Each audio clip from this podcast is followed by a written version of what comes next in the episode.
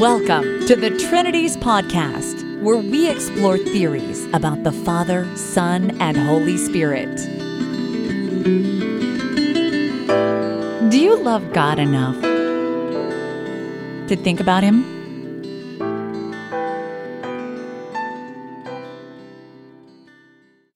Episode 212 Thoughts on God and Time.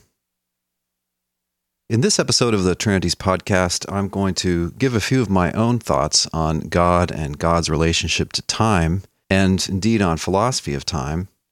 After the six part series that we just went through, a few people on Facebook or on email said, Well, what do you think, Tuggy? Which is right, the side that thinks that God is timeless, or the side that thinks that in some sense God is in time? Well, I'll tell you in a minute. Another reaction I got was, Who cares? This is just bunch of academic jibber jab. Why should anybody want to sit down and expend any amount of energy on this issue of is God in time and what is time? Well, honestly, I really don't think it's a stupid, merely academic debate. I don't think it's unimportant. I think it's rather important as far as these types of debates go. I don't think God is going to reject anybody because they have a mistaken speculation about time or anything like that.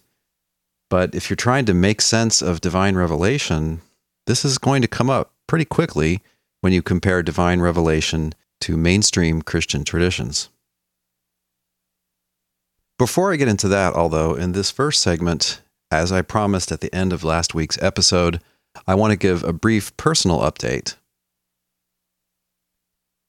The big news is that my family and I now live in the state of Tennessee in the Nashville area. I am still teaching online for the State University of New York at Fredonia, but it's unclear how long that arrangement's going to be for. The main reason I moved down here was because I got an offer to work outside of academia, and it struck us as an answer to prayer. Many, many factors were involved in this decision. I'll say that money was a big part of it, but not the only part of it part of the attraction is that my family and I would be able to go to church at Higher Ground Church in White House, Tennessee. This is a great little biblical Unitarian church, that is to say, a non Trinitarian, non denominational Protestant church. Basically, it was founded by Dan and Sharon Gill. The main pastor of it now is Mr. Mark Jones. And I have to say, the people there are wonderful, and we've really been enjoying Higher Ground Church since we moved here in the last part of December. I have no intention of walking away from my scholarly work.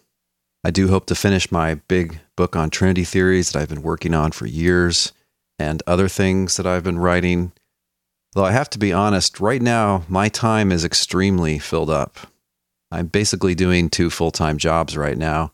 Oh, and also I have a podcast, and that can take as much as two days a week worth of work more if you have to read a book. For right now, I'm able to keep the Trinities podcast going once a week. It's very likely that I'll switch to three times a month or possibly even two times a month. That's part of the reason why I've encouraged people to switch to Patreon to support the Trinities podcast because Patreon lets you give support by the episode rather than just giving a certain amount every month. But yeah, so that's that's the big update. I didn't get fired. I probably am at some point going to leave academia in a sense, although who knows how long and how much I'll teach online. Part of the attraction of the job down here was flexibility, that in principle it can be flexible and um, could possibly be consistent with my doing various other types of things. So that's the short version. If I talk with you privately, I'll give you a much longer version or if you're in on our once a month uh, video chats that I do for supporters of the podcast, uh, you can ask me anything you want about that. But that's about all I'm going to say about it for now. When the Trinities podcast returns, some of my thoughts about philosophy of time and about God and time.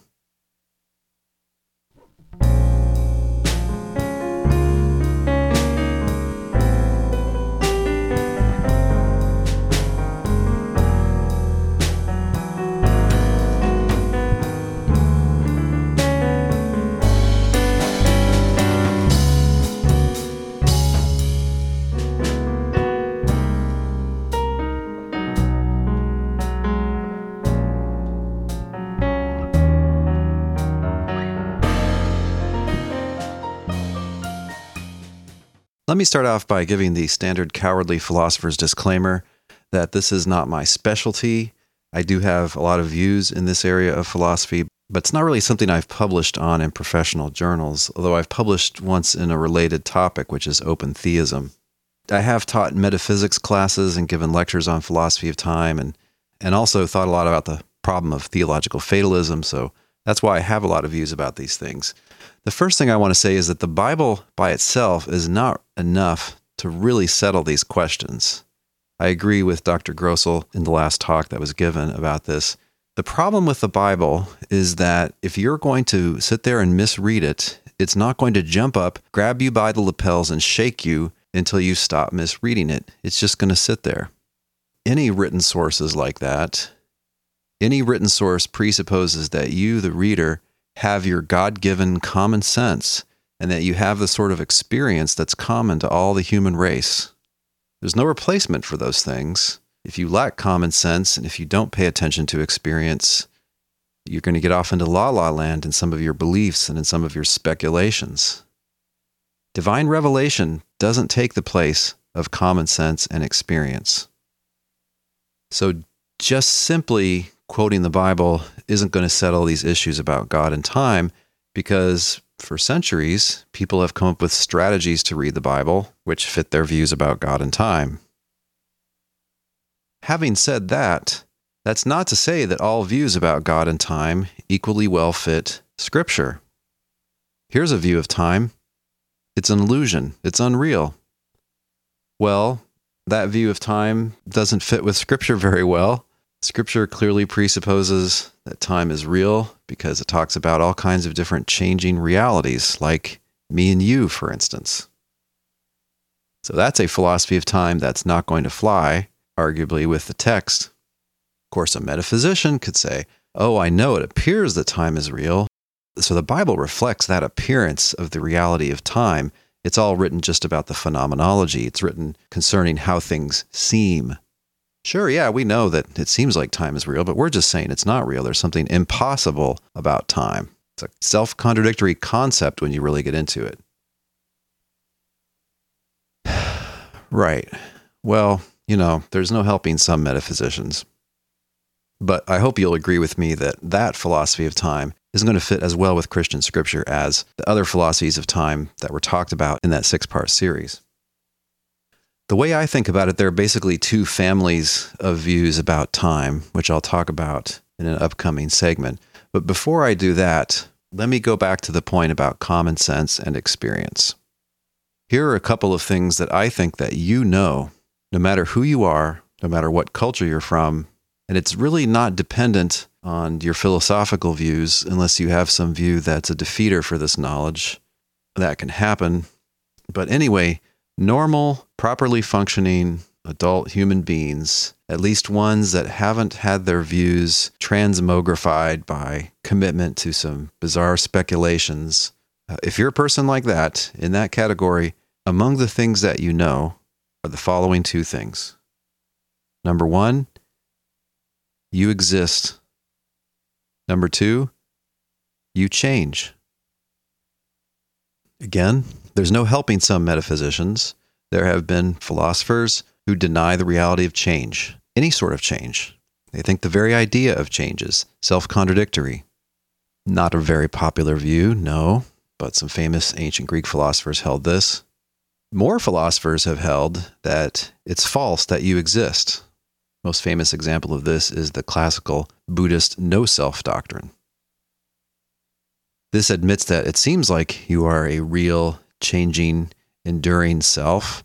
However, on close inspection, it turns out that there really is no such thing as that. What there are are just momentary events, which different Buddhist traditions call skandhas or dharmas. So I know some will deny that people do know these things. But as for you, maybe you're a Christian, or maybe you're at least a theist, or maybe you're just a naturalist with common sense. I hope you agree that you exist and that you change. So, what is change? Long ago, I think Aristotle put his finger on an important little piece of conceptual analysis. Change presupposes the concept of numerical identity. The very idea of change is that at an earlier time, something is one way, and at a later time, that thing is a different way. So it gains a property or loses a property or changes properties. That's what change is. There's a before and an after, an earlier and a later. But change is not the same idea as replacement. So suppose you're scrolling through your Facebook feed or your Twitter feed and you're feeling just fine. And then you see a really annoying political post on there and a change occurs. You go from not being annoyed to being annoyed. And change is different than replacement. It's not just that at time one, there's this non annoyed guy, and then at time two, there's a different guy, and that guy is annoyed. Oh, and the, the two guys at time one and time two are very similar to one another, but they are two different things. Right? That's replacement. If you have two really similar things, and at first one thing exists and is one way, and then at the second time the other exists and is another way, then you'd have the illusion of change, but really you'd have replacement. You'd have things just existing for short moments of time and throwing off the illusion of change. No, change presupposes that one and the same thing is a certain way at one time and then is a different way at a later time. That, I claim, is a correct conceptual analysis of the concept of change. So, for any change, there's a subject of the change, and then there's a before and after, and the subject of the change is numerically the same through that course of time during which the change occurs. There's a before state and an after state, and that's one and the same thing existing through all of that time, however much time you're talking about two seconds, two days, two years, two minutes, etc. Okay, so you know that you exist and you know that you change. And so claims that time and change are illusory are just, those are just absurd. And to claim that there's no such thing as time at all, now it's not super clear what time is, but there is a before and after any change, right? We can talk about different times the time before I was mad and the time that now I'm mad. And then finally, hopefully, I put social media down for a while and I cool off, and now I'm not mad anymore. Okay, so there are three times there. Now we can debate about whether time is a thing and how those times are related, and I'll get into that in a little bit. Okay, but to say that time is just a total illusion, that there isn't anything real there, it's just a mistaken perception, that's just a non starter, right? Someone says that time is unreal. I don't know, you can just pinch them. And they say, ouch, why'd you do that? And you say, hey, you weren't in pain. Now you're in pain, right? So that's change. Yeah, so? Okay, well, change presupposes time. So time must be real. Now, if he wants to bite the bullet, go the further step and deny that he's in pain or deny that those events occurred and things like this, there's no helping him. There's nothing really nothing so ridiculous that a determined metaphysician can't defend it. If you don't believe me, you should meet some of the metaphysicians out there in the current philosophical literature or read more about the history of philosophy. Okay, so how are time and change related? It seems to me that it's obvious that change can occur only if there is time. What about the opposite? Is there time only if there is change? That's not clear to me. It's not clear to me that there is time only if something is actually changing. What's clear about time to me is that time is what's required for change to be possible. I don't see a contradiction in a scenario like this. God creates time in the universe, and then he just snaps his fingers, so to speak, and freezes it. Literally. So, like all the normal changes that are buzzing and whirring around in the cosmos, suppose they all just stop. Suppose the cosmos becomes completely static. And suppose that God also makes himself static. Could this go on for a minute? I don't see why not. I don't see any contradiction. So, as far as I can tell, there could be time without change but as far as I can tell, there can't be change without time. So time is whatever it is that makes change possible. And if you know that something is changing, then you know that it's, quote, in time. Now, about this talk about things being in time or outside of time, I'll come back to that in a bit. So, I guess I disagree with the ancient view that was discussed in the last episode of the Trinities podcast, this view attributed to Aristotle that time is a measure of change. If by time you mean regular physical processes like the motions of the planets or the motions of the earth and the sun and things like that, the moving of a clock's hands, yeah, you can use all those things to measure change, but I wouldn't call those things time. I would call them events which are in time. They presuppose time. To me, time is something more fundamental than those, than the moving of a clock hand or the motions of the stars and so on. When the Trinities podcast returns, how is time related to God?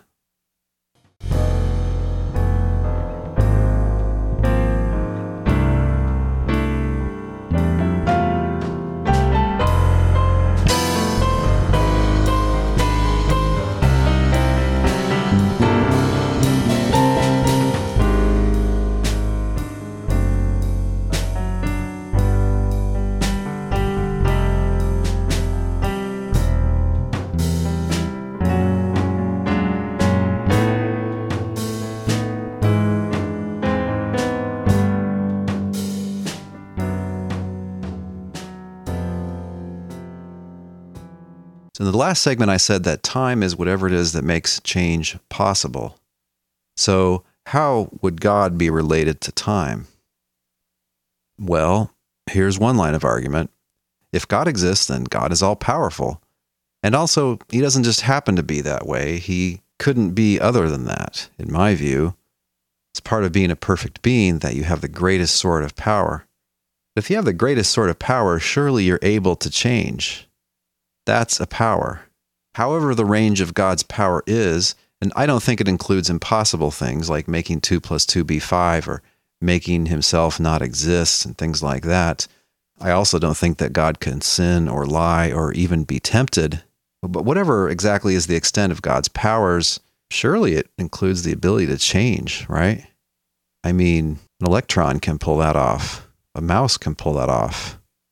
You and I can change surely a being with the greatest kind of power that anything could have would have to be able to change, not necessarily undergo any kind of change.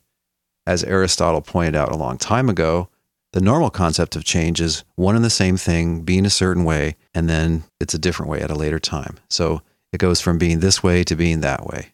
It's an intrinsic change in an existing, lasting reality. But of course, we think some things come into existence and go out of existence. And those seem like changes.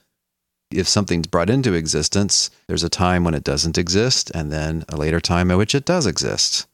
We call that in philosophy generation. And at the other end of a thing's career, it can be annihilated. At T1, it exists, and then it's knocked out of existence. And at T2, it used to exist, but it ain't there anymore. So just because God can change, it doesn't mean he can undergo any kind of change doesn't follow that he could come into existence or be annihilated. Those would be incompatible with other divine perfections, such as eternity and necessary existence and aseity. Perhaps most clearly in the case of necessary existence. So, necessary existence means that a thing exists and can't not exist. It means that the non existence of the thing is absolutely, fundamentally impossible. So, if there's anything that has necessary existence, it never came into existence because its non existence is impossible. And it could never go out of existence because its non existence is impossible. So, most Christian philosophers now, and I would say probably always, as long as there have been Christian philosophers, most Christian philosophers think that God exists necessarily. And that implies that there is no time at which God fails to exist.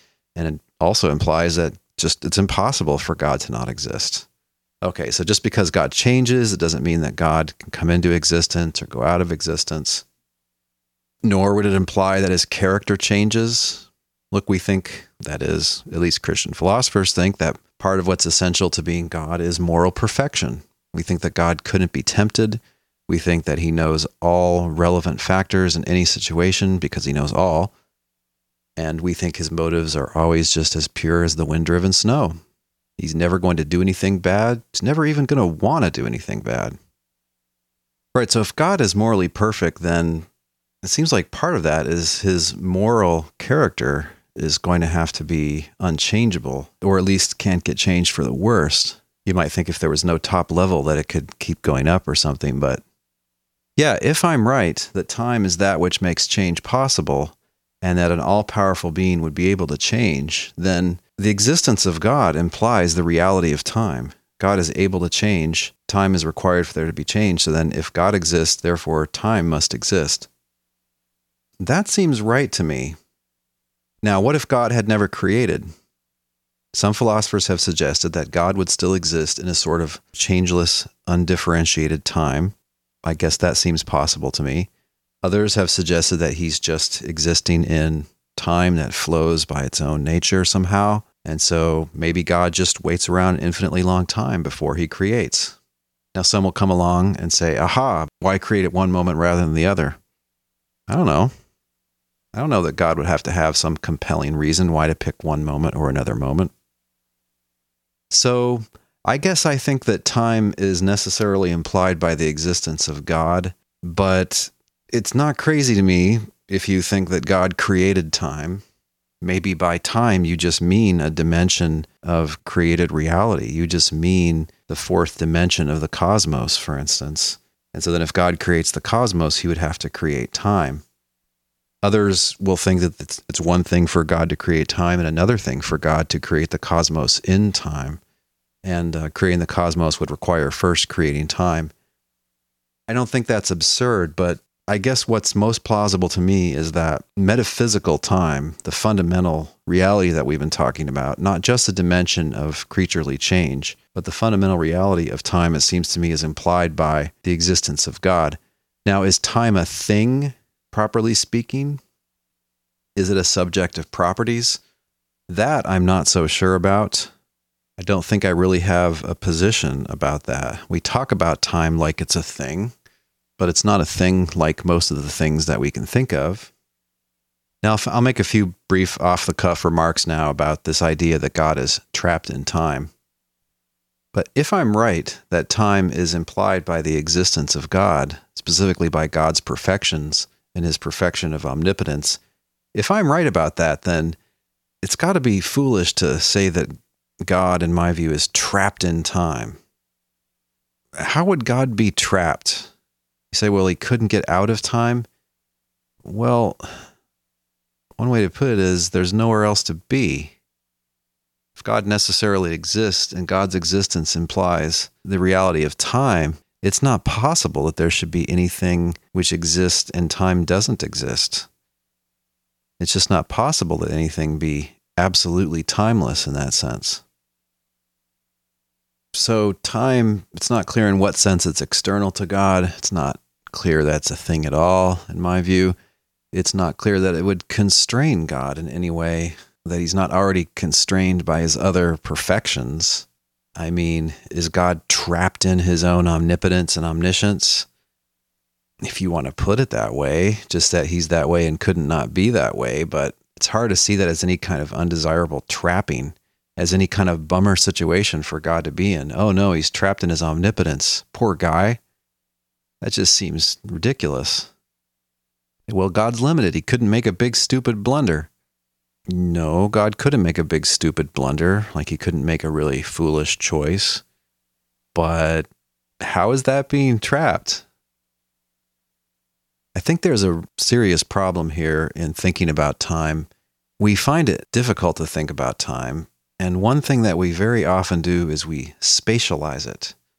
So we think of things in the near past as being not here, but a little bit far away. And then we think of things in the distant past as really far away in that same direction. And future things that are far future, we think of as far off in some direction. And uh, things that are about to happen, we think of as close by we might think that as time goes on, future things move closer to us, and that after they're present, then they recede away from us. Well, I mean, taken literally, this is all just nonsense, right? Time is not to be confused with space. If you ask where the future is and you point in any direction, that's just kind of a category mistake. It's like you don't know what time is, you don't know what's even being referred to. But anyway, once you spatialize time, then you start to think, well, what's beyond that space? Usually, when we think about space, we think of portions of space. The amount of space that you could put under a big dome, the amount of space in a solar system, the amount of space on the surface of the earth. So, if you're kind of spatializing time in your mind's eye, then you might get to thinking, well, there's going to be somewhere else, further space beyond space. That's a problem, but I'm not going to go there right now. And so, how can God be in time? Because then he'd be trapped and there'd be somewhere else that he's not, somewhere else being whatever's beyond time. Again, we draw a timeline, you know, going from left to right, a line on a piece of paper. And uh, why, why can't we just put God, you know, a couple inches above that line and say he's outside of the timeline. Well, look, if time exists, there doesn't seem to be any out of it. There's nowhere to go, I think, that you can escape time, given that time exists. Time isn't a portion of space that you could get out of and go to some other portion of space.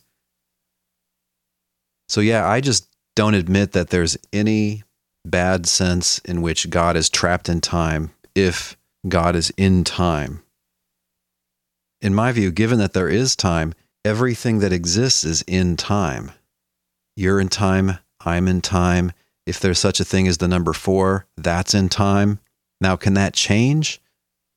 It probably can't undergo intrinsic change. That's what believers in abstract objects think, people who believe in things like the number four. But anyway, it's true to say on their view that the number four exists now, right? So then it would be, quote, in time. It's not somewhere else. There is nowhere else. Time is not space. Time is not a portion of space. It's only if you're working with some simplistic image where you're representing time like it's a portion of space. You think, well, I don't want to trap God inside that little box, inside that portion of reality that I think is temporal. So I'm going to say that God's outside of time. Okay, look, but whatever you can't take that literally, right? Outside of time. There's there's nowhere to go. Time isn't space. So when you say that God's outside of time, I take it what you're really saying is that God is unchanging and is even incapable of change. I take it that's implied by saying that God is essentially timeless, that God's perfection requires that God is, quote, outside of time. What you're really saying is that God can't change, not just in his character, but that God can't change in any respect at all. That, I think, is very hard to reconcile with Scripture. When the Trinities podcast returns, I'll talk a little bit about philosophy of time and how I see the two basic families of theories of time.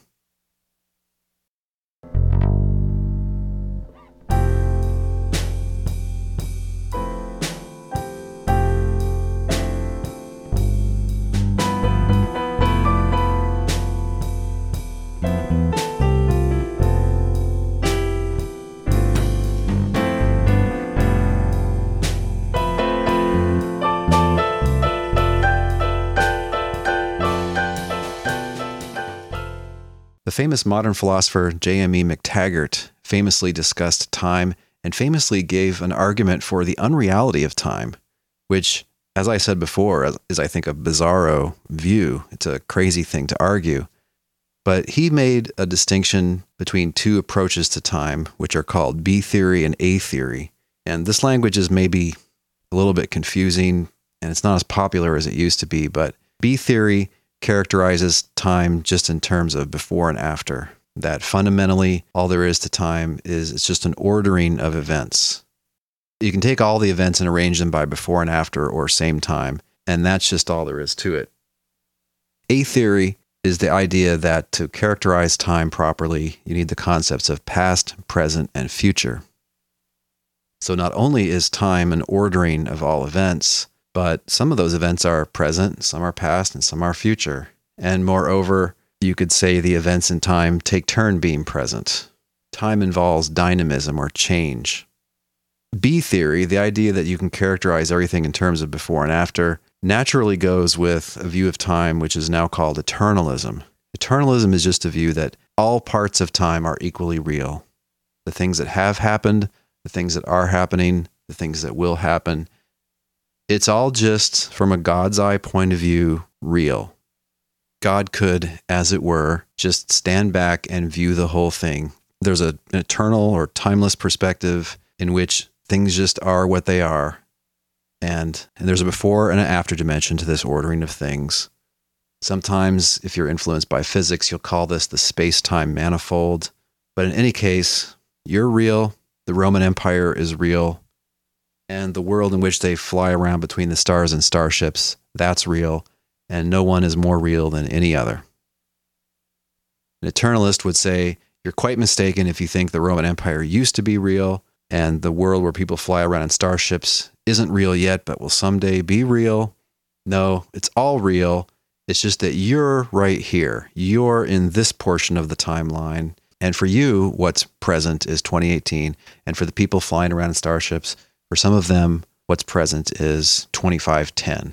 And if you want to get more specific, a month, a day, a time within that year.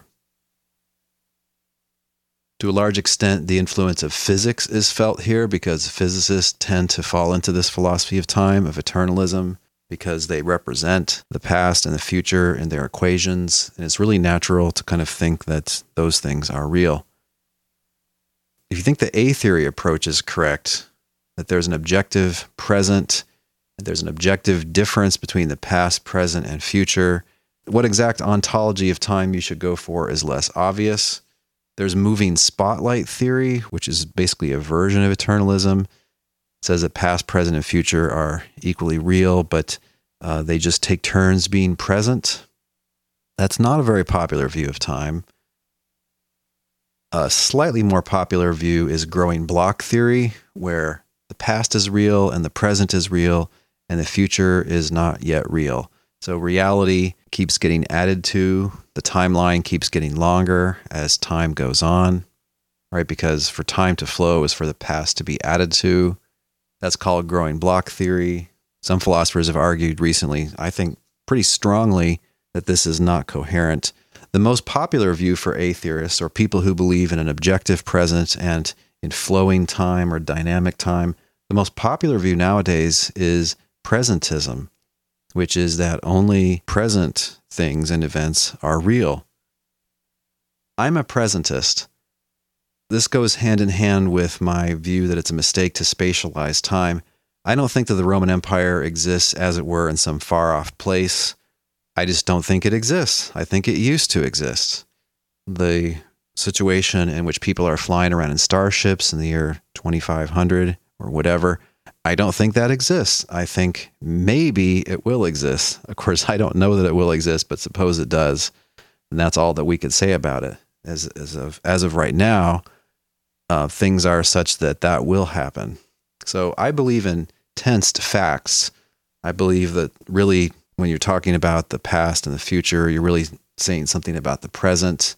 You're saying something about what has been, or something about what will be, or even something about what could be about what might be or what will probably be, I think these are all facts that are packed into the real present.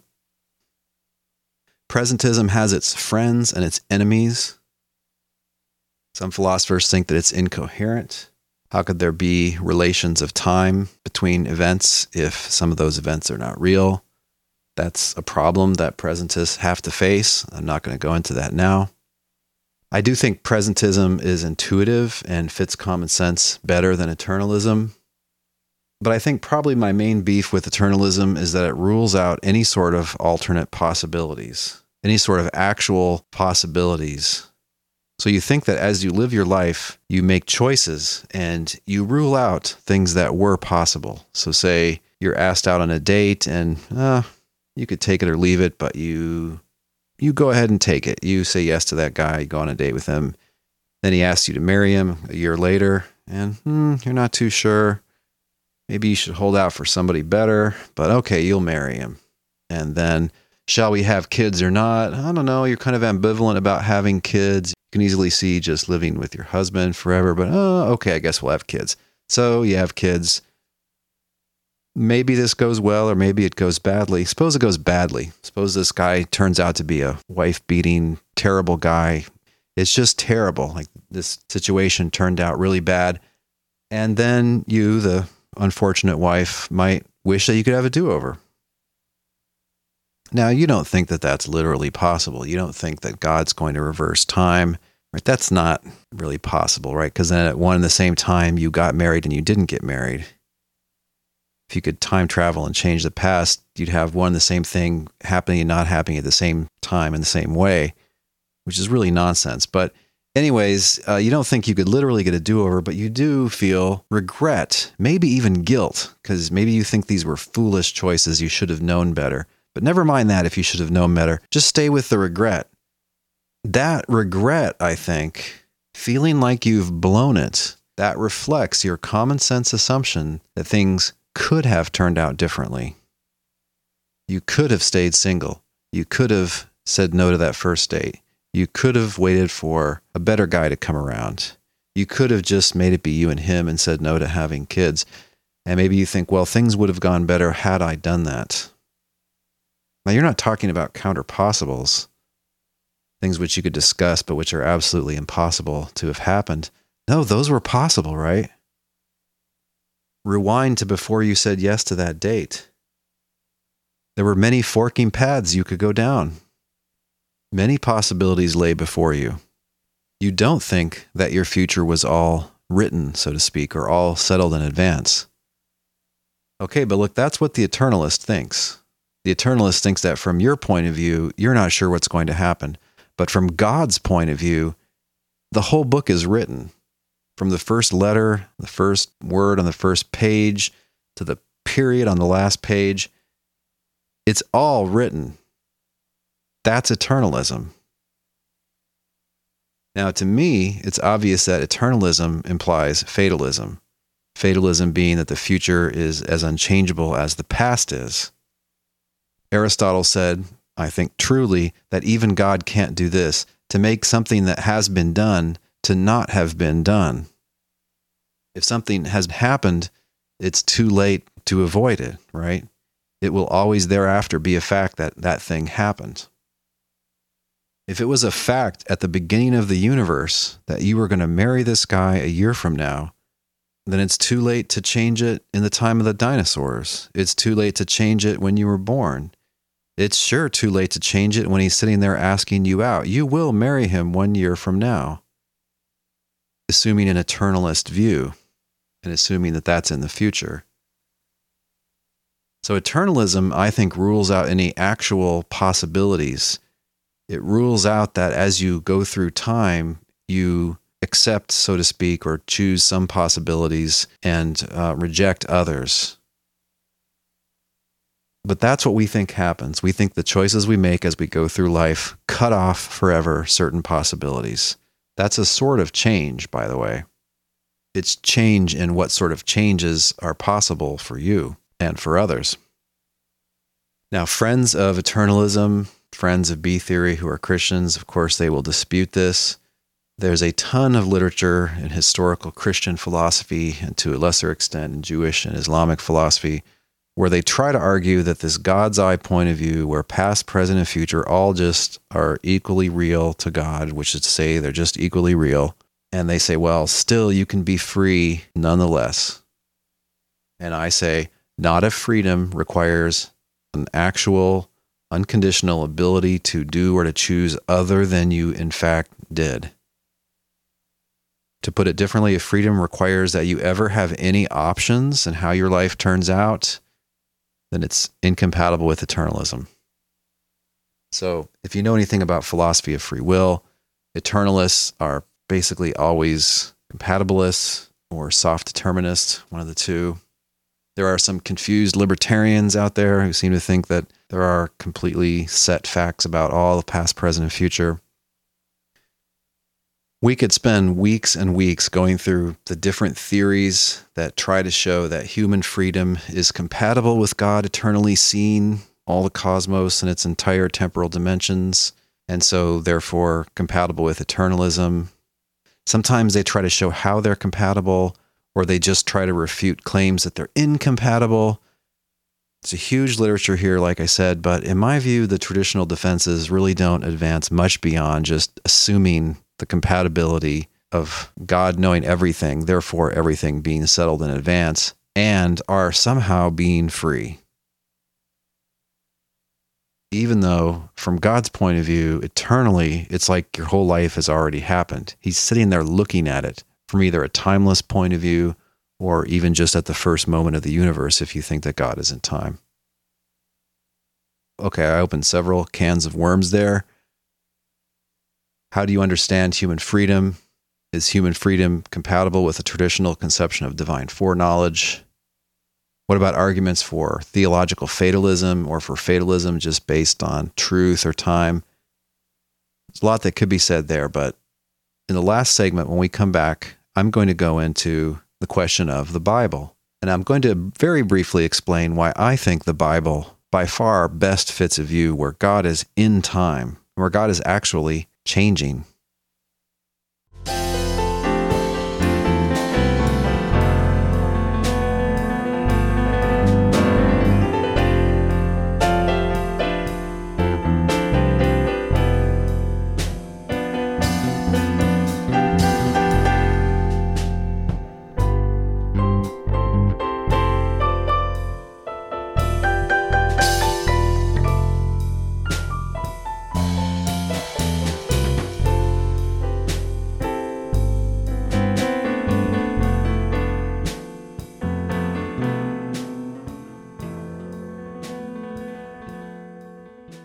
Now, there are many passages of scripture that I could pick here. One of my favorite is an incident involving King Hezekiah.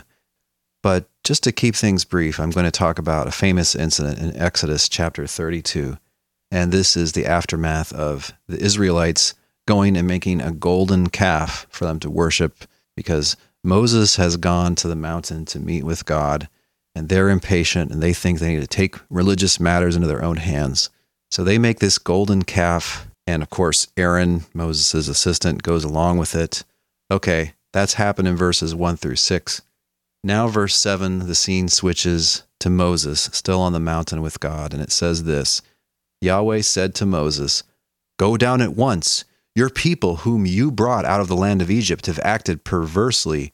They have been quick to turn aside from the way that I commanded them they have cast for themselves an image of a calf and have worshipped it and sacrificed to it, and said, These are your gods, O Israel, who brought you up out of the land of Egypt. Yahweh said to Moses, I have seen this people, how stiff necked they are. Now let me alone, so that my wrath may burn hot against them, and I may consume them, and out of you I will make a great nation. But Moses implored Yahweh his God and said, O Yahweh, why does your wrath burn hot against your people, whom you brought out of the land of Egypt with great power and with a mighty hand? Why should the Egyptians say, It was with evil intent that he brought them out to kill them in the mountains and to consume them from the face of the earth? Turn from your fierce wrath, change your mind, and do not bring disaster on your people. Remember Abraham, Isaac, and Israel, your servants, how you swore to them by your own self, saying to them, I will multiply your descendants like the stars of heaven, and all this land that I have promised I will give to your descendants, and they shall inherit it forever. Now we get to verse 14.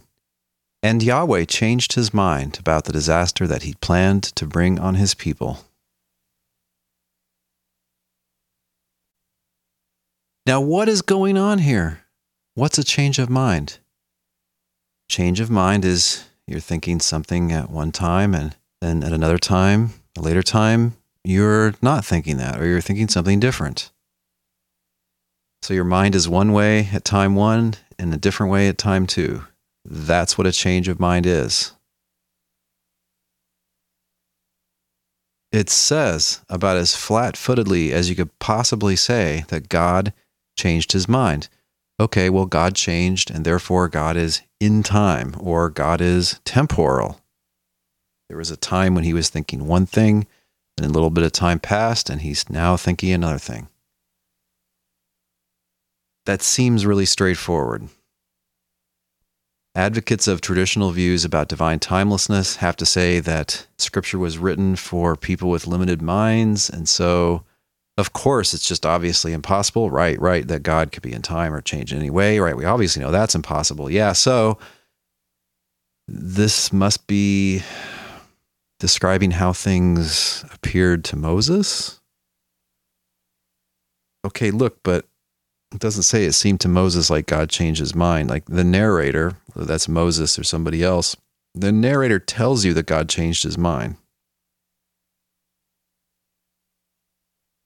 So slap me and call me a fundamentalist, but I think the burden is on the Christian reader who wants to insist that this text really, properly understood, is consistent with God being timeless, that is to say, incapable of any sort of change whatever because it straightforwardly says that God changed his mind. But now there's a deeper point. It's really not just all about what the verse says on its surface. What is going on here? Well, it looks like what's going on is a conversation and even a kind of negotiation. We do this a lot in conversation. You open yourself up to the other person and it's kind of understood that because of your friendship, the other person can affect your choices and can therefore affect your future actions. So I might say to you, I'm going to take out all my life savings and buy Bitcoin with it. And maybe you think this is an incredibly stupid action, and probably it is.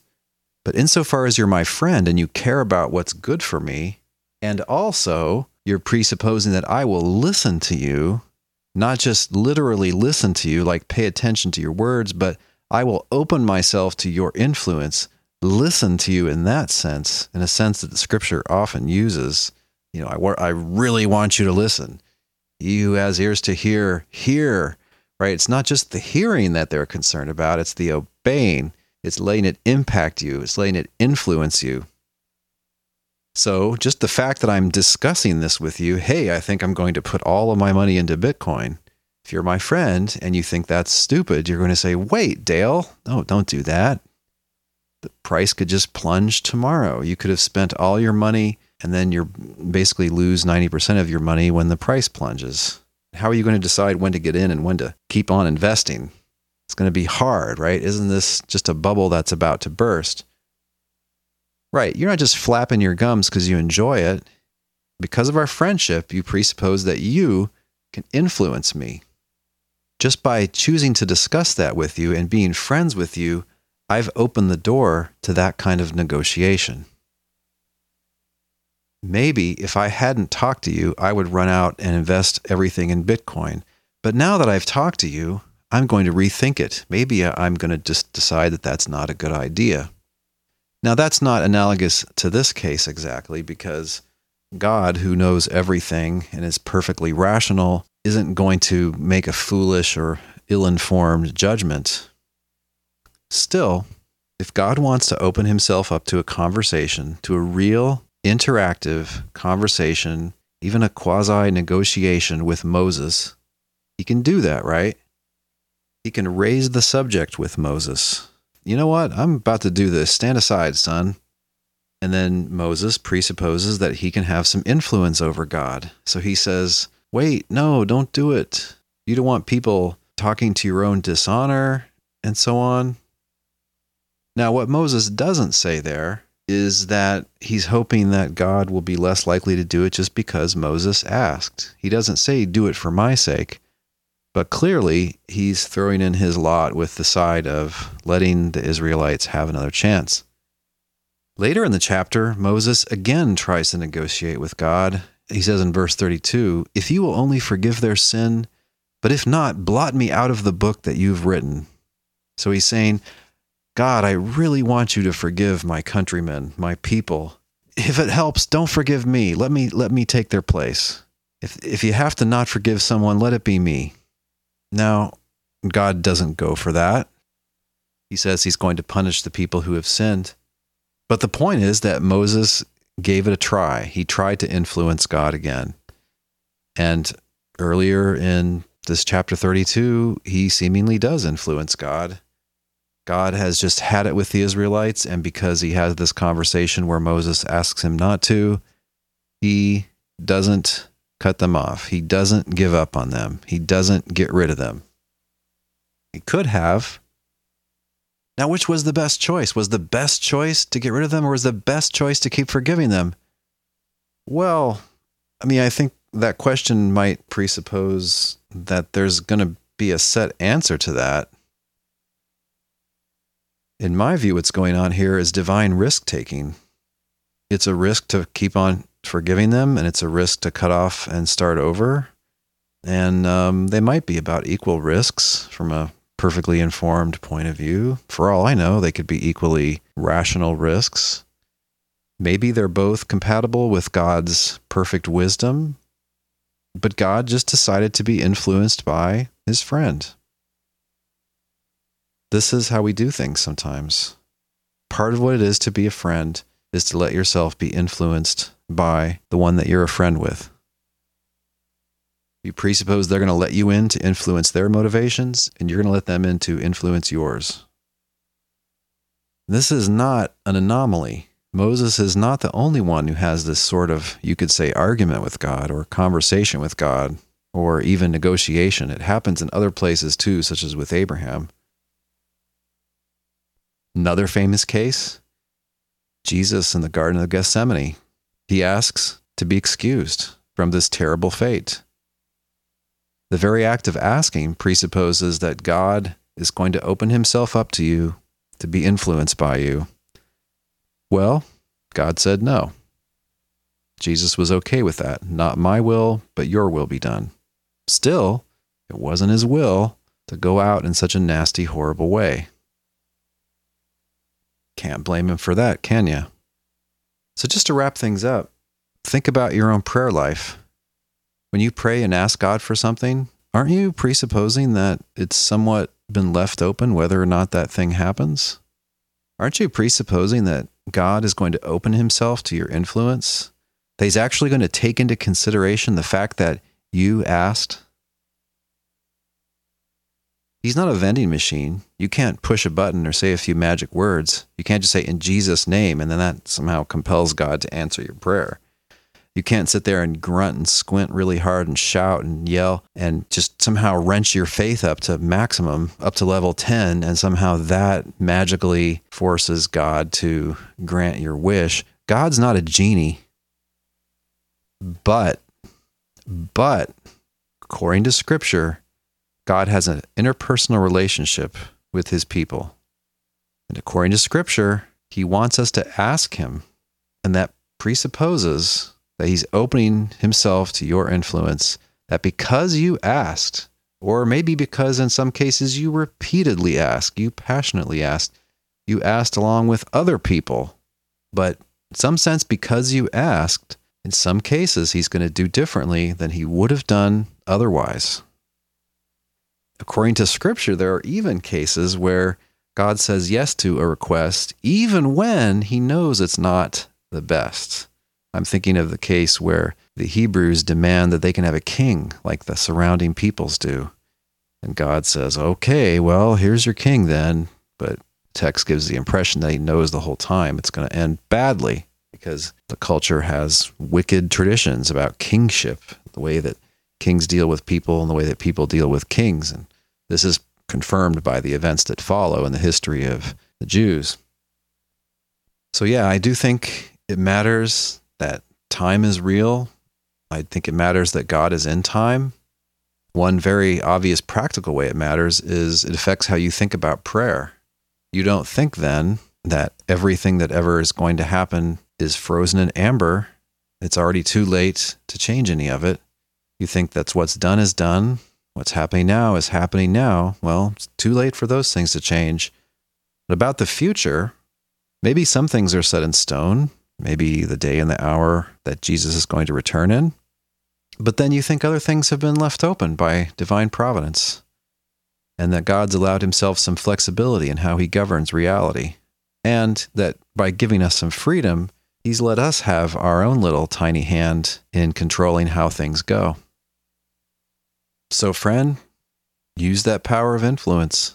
Don't slump down like a fatalist and say, What will be, will be. God already has his perfectly sovereign will. I have no influence over that. That's not what Moses thought.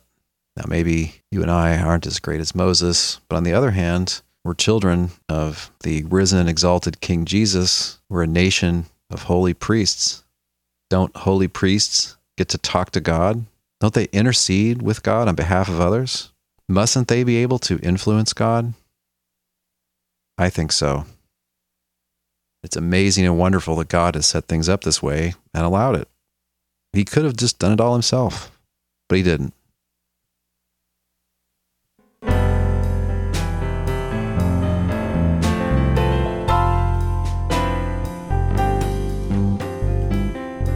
Today's thinking music has been the track Strength of Knowing by Jesse Spillane. As always, on the blog post for this episode, there's a link where you can download that entire track.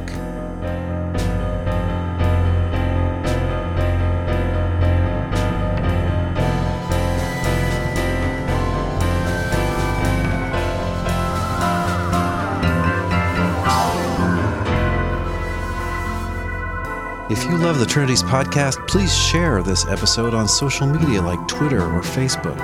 And help other people to find the podcast by giving us an honest rating and review in the iTunes store for your country. You can also support the Trinities podcast by giving a certain donation per episode. If you're interested in that, please visit patreon.com slash trinities. Finally, let us know what you think give us a comment on the blog post for this episode, or join our Facebook group at facebook.com slash groups slash trinities. The Trinities podcast is supported by and made for thinking believers like you. Thanks for your support, prayers, and encouragement.